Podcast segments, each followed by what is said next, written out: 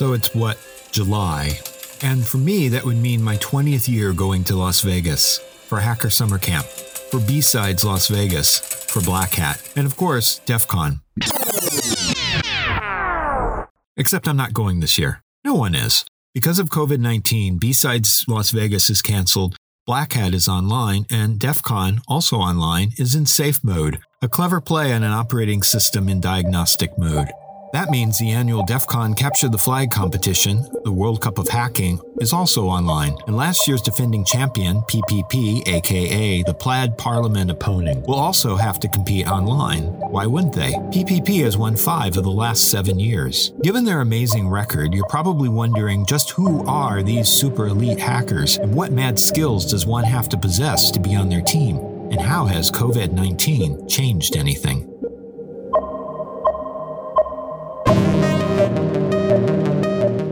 Welcome to The Hacker Mind, an original podcast from For All Secure. It's about challenging our expectations about people who hack for a living.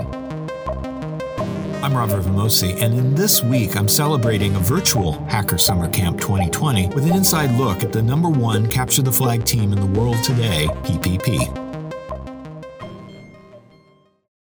PPP is a competitive hacking team out of Carnegie Mellon University in Pittsburgh and was formed around 2009 under the direction of Dr. David Brumley. It was created because one of Brumley's students wanted to compete in a Capture the Flag competition, but rather than look outside for talent, they formed the team internally at CMU. So, right there, it seems that to join PPP, you need to be a student at CMU. That also means you have to start early, you have to get good grades in high school, and I suppose you should have already been exposed to computer hacking at an early age. Back in middle school, I was fortunate enough to be in a magnet program, like a STEM program. This is Zaratec. For her, computers have been a way of life since she was a preteen, and it really helped that her school that she attended had a pathway for her to develop her computer science skills and a teacher who recognized that potential early on. I had a lot of experience doing CS tech stuff for a while. So by the time I got to high school, I kind of felt very on top of like a lot of tech stuff, and I kind of wanted to expand out and explore more. My computer science teacher at the time was very encouraging, I guess, to kind of try different things.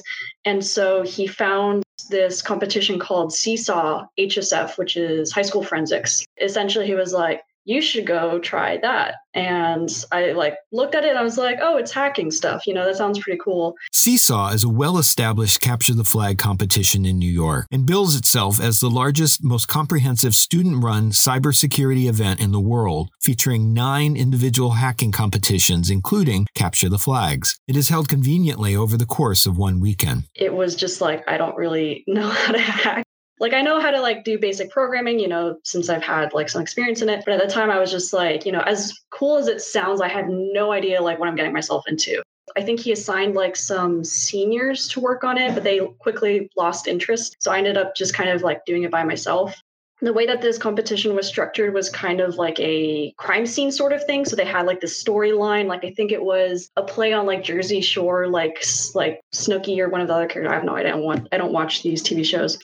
Got killed and someone else was being framed, and you had to figure out what was going on. And there was some USB drive that was encrypted that they found, and then so that's the only clue that you get. So you would have to go and figure out, first of all, it's encrypted and then decrypted, and then maybe there's a file in there that is also encrypted, and then you have to decrypt that as well. Maybe there's steganography in the image, and I just found it very fascinating that you kind of had to figure things out for yourself. And it was always a puzzle kind of that you had to piece together. And it was just so much fun. That does sound like fun. Kind of like reading a good mystery, except you are the main character trying to figure out all the clues. And my CS teacher, every single day, he would recount to me later on that he was every single day you were coming in with a sparkle in your eyes telling me the latest things that you were finding. But I was kind of hooked from there.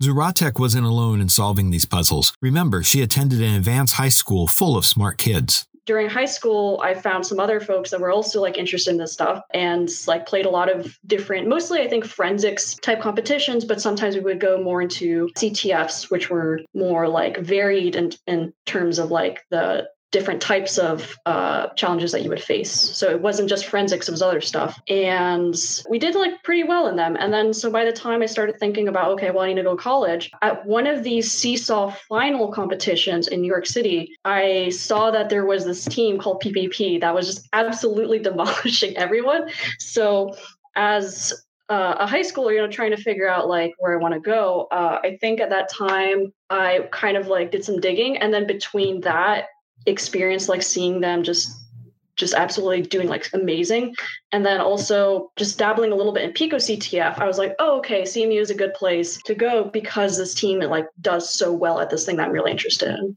Pico CTF is a smaller online CTF run by CMU. It's designed for high school students like Zaratec. That's essentially like how I got into PPP. I decided I want to go to CMU. I applied and I got in and I was like, hello. So, as a freshman college student, Zaratec just walked up and joined PPP, a team that had just won the CTF at DEF CON the previous year. Okay, maybe it's a bit harder than that. It's been so long, but I'm pretty sure as soon as I showed up to college, I like tried to figure out where to go to these PPP meetings. And like, as soon as I could, I started going to them. Wait, so PPP was like underground? So no, not underground. Usually the way that they would advertise them for the freshmen that are coming in is they would put out like flyers with like a little ice cream social thing. So they draw people in with the ice cream social, and then we kind of like socialize and talk about the CTF. And then from there, most of the meetings I think are just like normal CTF stuff and like solving problems, I think. But I either found one of those flyers or I did some digging on like, I don't know, one of the many Facebook groups that CMU had at that time and like found out information. They hang out in CyLab, the cybersecurity lab. We're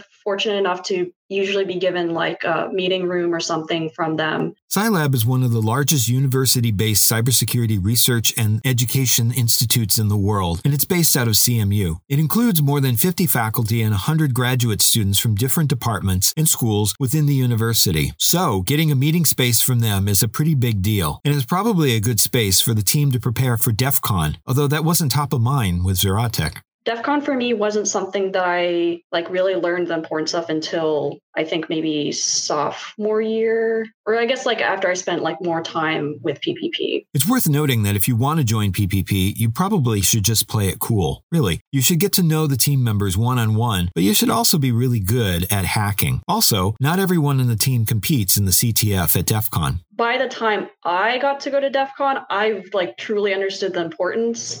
But I think like when I first joined the team, it wasn't because of like, oh, these are like the DEF CON guys. It was like more of like, oh, these are just very good CTFers in general. There are other CTFs. In fact, there's probably one every week, and there are other teams, hundreds of them. So how do the best teams get to compete at DEF CON each year? It starts with a round of qualifiers or quals in May or June. This is how the organizing committee determines who will be among the final contestants in July and August. However, the timing doesn't always work for college students. Qualifiers is a little difficult sometimes because of the timing. Historically, the timing has usually overlapped with either graduation, move outs, final exams, some of that combination.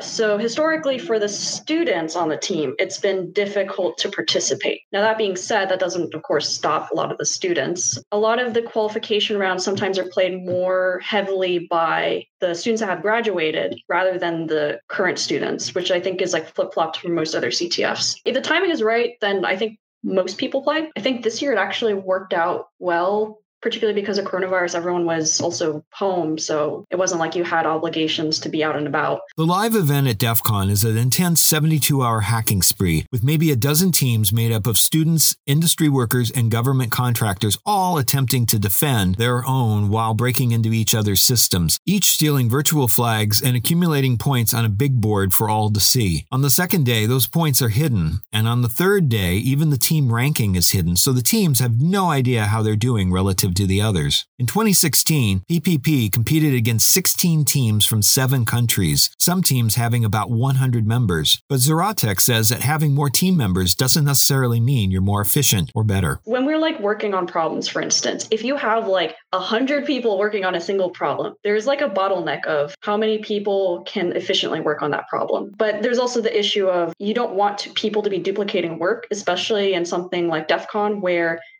you are dealing with many, many different problems, some of which are live essentially, kind of because like they're attack defense. And so you need to be like watching like what's going on constantly. You really don't want to be duplicating work. So there is like a certain number of people that when you get past that, you start either having issues of like people are duplicating work, or maybe you have some people that don't really know like what's going on or where they would fit in best. And then that becomes like an issue for them as well, because like, they don't feel like they're contributing much, right? And we want people to feel like they're contributing. For us, I think we're probably one of the smaller teams that usually attend DEF CON, if not one of the smallest consistently. I think we usually bring between 20 to 25, I think is usually like where we've been floating around the past couple of years. The reason for that is just because we found that number to be pretty good in terms of like, this is something where everyone that is attending is able to find something to do and to be very like efficient with what they're doing, such that we're like making good use of our time. In the past, you had a team on the ground in Las Vegas, and you also had the ability to have remote team members. Of course, this year, everyone will be remote. Remote contributions end up carving out like a chunk of a challenge and like shipping it off to them and then having them work on it. I don't think we've had very much remote participation, mostly because it's also very hard to work on problems when you're not with the team. Why we're, I think, so effective at what we do is because of like that team camaraderie. And then the way that we kind of decide these teams is how much effort have they been putting into CTFs, like how much have they been participating, if they've been making CTF problems for Plaid CTF, like have they historically also gone to DEF CON? Like if they have a lot of DEF CON experience, they're going to know exactly right off the bat how to handle the DEF CON experience and to make good use of their time. Newcomers typically will show up and, you know, maybe spend like a day or so adjusting to kind of figure out like where do they fit in. Because there's so many different things that you could do that is just indecisive factor of like, oh, I could fit in here or here, like, but where is like the best use of my time for the team also? But yeah, and so that I think that's just like an overview of like how we have that team at finals. Okay, so DEF CON is like the most crowded conference I have ever attended. And there are usually goons, these are volunteers, in the hallways just directing traffic and queuing up lines of people to enter certain rooms. And there are a lot of rooms. There are the talks, of course. There are the different villages, each with their own talks, and the vendor room. But there's also this big, big room that's usually hosting several competitions all going on at once. The main competition is the CTF. And that's where you'll see the board with the teams, names, and any points they have, at least on day one. You'll also see various tables with team logos and colors, with various people staring at their sticker-covered laptops, each trying to ignore everyone staring back at them. Zaratec says that's not the whole story. For most of the teams, the tables are the tip of the iceberg. Some of the teams actually prefer not to be in the room. I think actually it's kind of a like inside joke that everyone absolutely hates that room because it's noisy. There's people that are coming and going that are watching you. It's kind of like, you know, an aquarium when you're the fish. And yeah, and there's loud music. And actually there was one year where they had just straight memes playing the whole time. So it's very distracting for people to be playing there. That being said, I think you need to have like at least one person there to kind of relay information and challenges to the rest of your team. I think how most teams have it set up is they buy a suite in one of the hotels and they have it set up so that most of their team is there. That's at least also like what our team does. We have people on the floor that would be useful in terms of they're the captain of the team, so they can go and talk to the organizers if need be. People that maybe are senior are able to deal with like the noise and chaos of the downstairs area. And then also people that might be good with creating tools or pipelining information that is given to us. So for instance, usually sometimes we are given packet captures, so network data. Some of our teammates are very, very, very good at creating tools that are able to efficiently take that network data and to kind of look through it very quickly to find important information, which might be flags or exploits being thrown at us or like other things. Those folks are also very good to have downstairs just because they are sitting in the area where that data is like being given. So we primarily use Slack to communicate. Kind of, we're also moving to Discord now that everything is kind of being remote, because we found that having only text only stuff it's like pretty good, you know, if your team is like close to each other, or at least you're going to see each other like once in a while, like we are at DEF CON. Discord, we found like in terms of like either seeing like having audio or video is really good for like this sort of situation, or just, you know, for the alumni who don't all live together to kind of give that team camaraderie, right? Because you can hear teammates, you can speak with them. It's so much easier to communicate some stuff over audio, and it just like feels a lot more natural. So really, it's a question of being organized, using the resources that you have in the moment. So you not only have to know how to hack, but how to prioritize and deputize the members of your team. Usually, as soon as a challenge drops, we will send that information to our teammates in the suite. And then people that are interested in picking up that challenge will say, I'm working on that challenge, just so everyone else knows. And, you know, you don't have 10 people dogpiling on the same challenge. We want to spread people out to make sure that we're looking at all the challenges and working on them. At night, they close off the area. So we all go back to the suite and we all work together. We'll usually get food and we'll, you know, all eat it together, and we'll just group up based on like, you know, oh, I'm working on that challenge, or they're working on that challenge. And so people kind of group up and they work together. And then when the next day comes, we have like a battle plan in mind. We have our exploits that we want to throw. The people that go downstairs, and then they are the ones that also will do some of the throwing and whatnot. And the people upstairs will just keep working on the challenges. When the teams first arrive in Las Vegas, they have some information for the CTF. But since it's also attack and defend, you can never be fully prepared. That means while they're solving their puzzles, another team or teams could be attacking them at the same time, so they have to defend themselves as well. We do have some information. So DEF CON CTF has always been an attack defense CTF. The format of that sometimes slightly changes. They might throw in like some twist to it, but the core structure of it has always been attack defense. With that information in mind, we know that there are certain things. One is that we need the ability to be able to watch whatever challenges or boxes that we're given to defend them properly. And the other is we need something to be able to throw attacks at other competitors. In the case that we are given network captures of everything that's going into our boxes or challenges, we also need the ability to kind of quickly scan through those network captures and get information from them, as I mentioned before. So those are like the core things. Other things that you might find useful, for instance, are different types of exploits. Can we make tools that will make it a lot easier to do those exploits? With attack and defend, you need tools. You need to prepare something in advance, right? We used to actually focus a lot of time on prepping tools. I think that is done less so now that we have a new set of organizers. The previous set of organizers would give a lot of packet captures, network data, and we made tools that were strongly targeted towards that. The new set of organizers don't really give a lot of that information away, so we find it less useful to work on those sort of tools now. I think first year we made a lot of tools that were targeted towards that, and then the organizers didn't give any network captures, and we were very, very, very sad because we spent a lot of time prepping for that.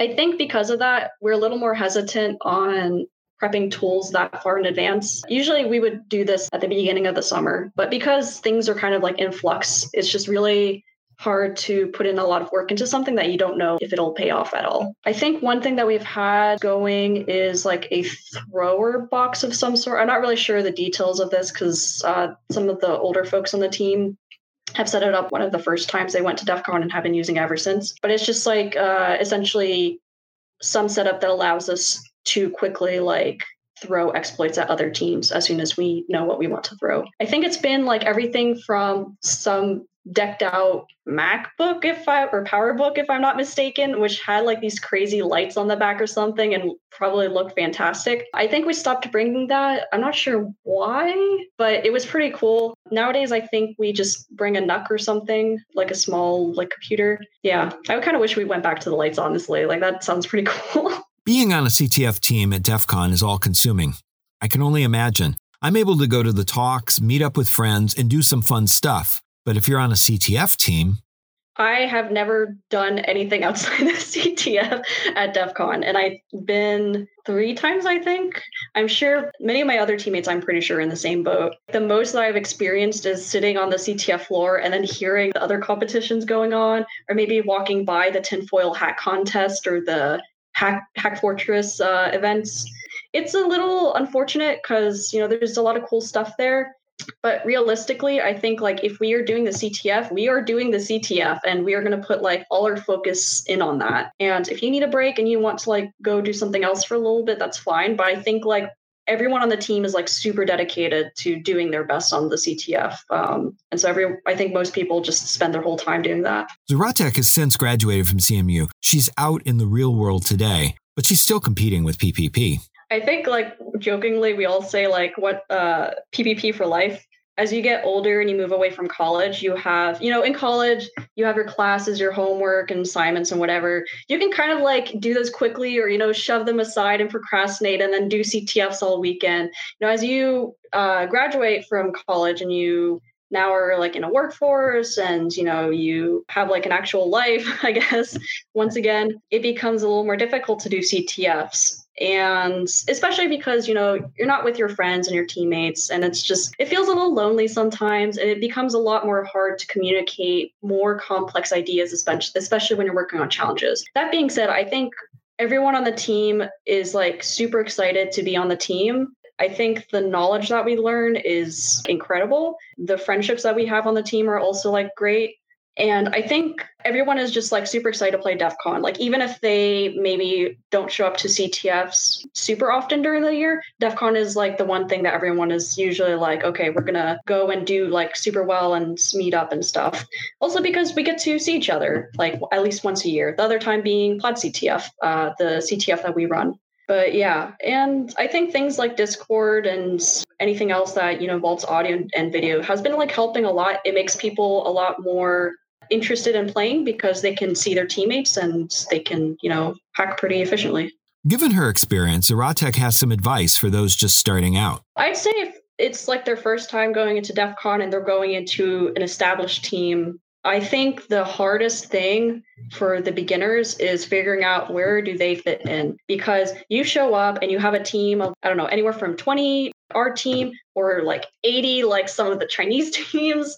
And it's just, I am someone that wants to contribute. I want to do something that, you know, gets a flag, that solves a challenge or something. So I can feel good about what I'm doing. I can feel like I'm contributing to the team. And a lot of people that come their first time kind of struggle, I think, in figuring out what exactly that is. I definitely did. And I think it took me, by my second time, I kind of felt more so like I know exactly like where I fit in best. But yeah, I think just having the patience to do that, communicating with your teammates is like super, super important, because if you're just sitting there, just like not sure what to do and you don't say anything to your teammates, you're going to be miserable the whole time. And because no one's going to know that you have no idea what you're doing, right?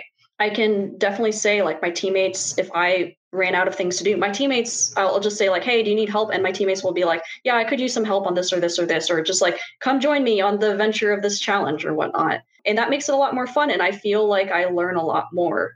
So kind of just like, you know, being patient, communicating, and then like humbling yourself. If you don't know something, then you can just sit in with someone else. But like, you need to tell people that you're struggling and you need to find things to do.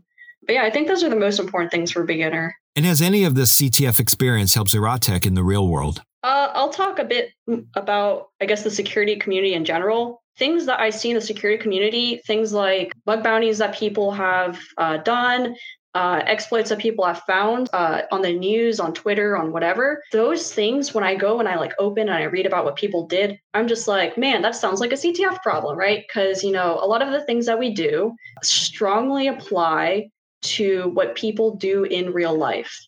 Web exploitation, I think, is huge, especially for bug bounties, because a lot of bug bounties are usually like web applications, and you know, they're very difficult and you don't have an end goal. But if you have enough practice with the web exploitation and CTFs, you might be able to find certain things or apply, you know, certain types of vulnerabilities that you found in CTFs to that problem and find bugs and get paid for them. And then just other things like, you know, crazy things that you see in the news that maybe aren't necessarily bug bounties, but, you know, some hacker like broke this or took advantage of that. As a CTFer, you might be like, oh, that was like some type of vulnerability or technique that I saw in a CTF.